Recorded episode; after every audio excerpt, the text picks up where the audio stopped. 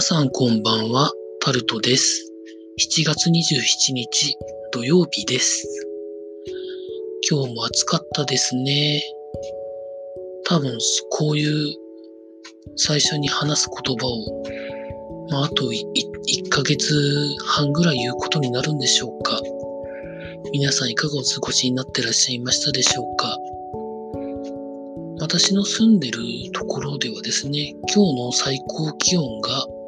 33.5度ということで、まあ、昨日並みというところでございました。汗をかいてしまえばそこまできつくないんですけど、汗をかく直前が体に熱が溜まっててしんどいんですよね。そこがもう耐えられないっていうところでエアコン、クーラーを使ってしまうというところでございます。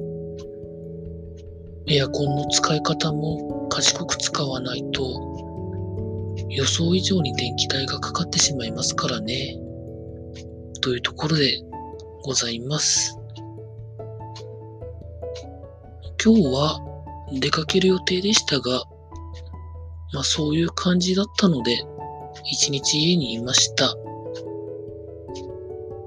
いつの間にかインターハイが始まってたので、まあ、インターハイを配信しているスポスポーツブルーというサイトで、まあ、いろいろスポーツを見ておりました。まあただ、夏の全国大会は、まあ、野球、サッカーに限らず、屋外でやるスポーツはかなりきついことになってるので、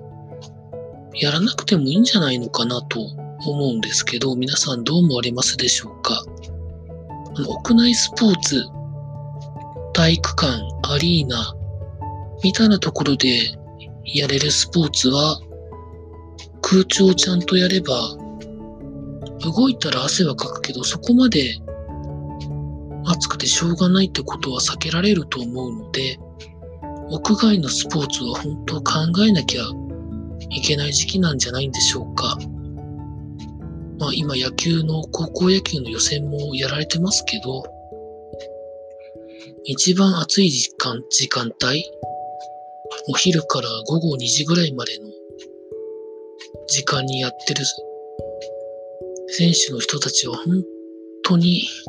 よくやるなというふうに毎年感心しているんですよね。野球のスタジアムっていうのは風通しが良いように見えてあまり実際あのマウンドとかプレーするところに立つとそこまで風が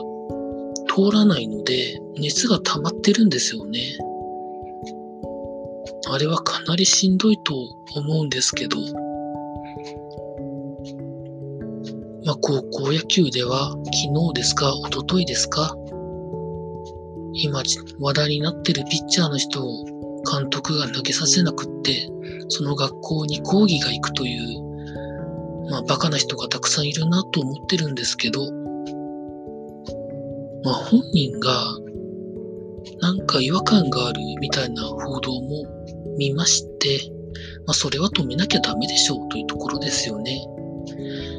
教育の観点でやってるってことを一応題目にしているんだったら、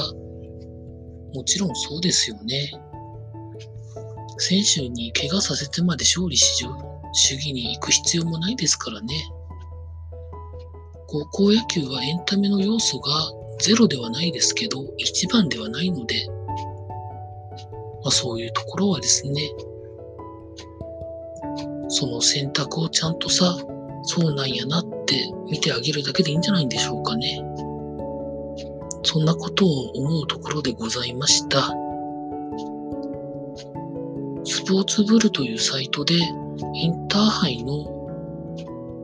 いろんな試合の中継やってますので、まあ、もしよかったら皆さん見てみたらいか、見てみたらいかがでしょうか。明日は出かけます。で、動画ネタ撮っていきたいと思っております。以上、タルトでございました。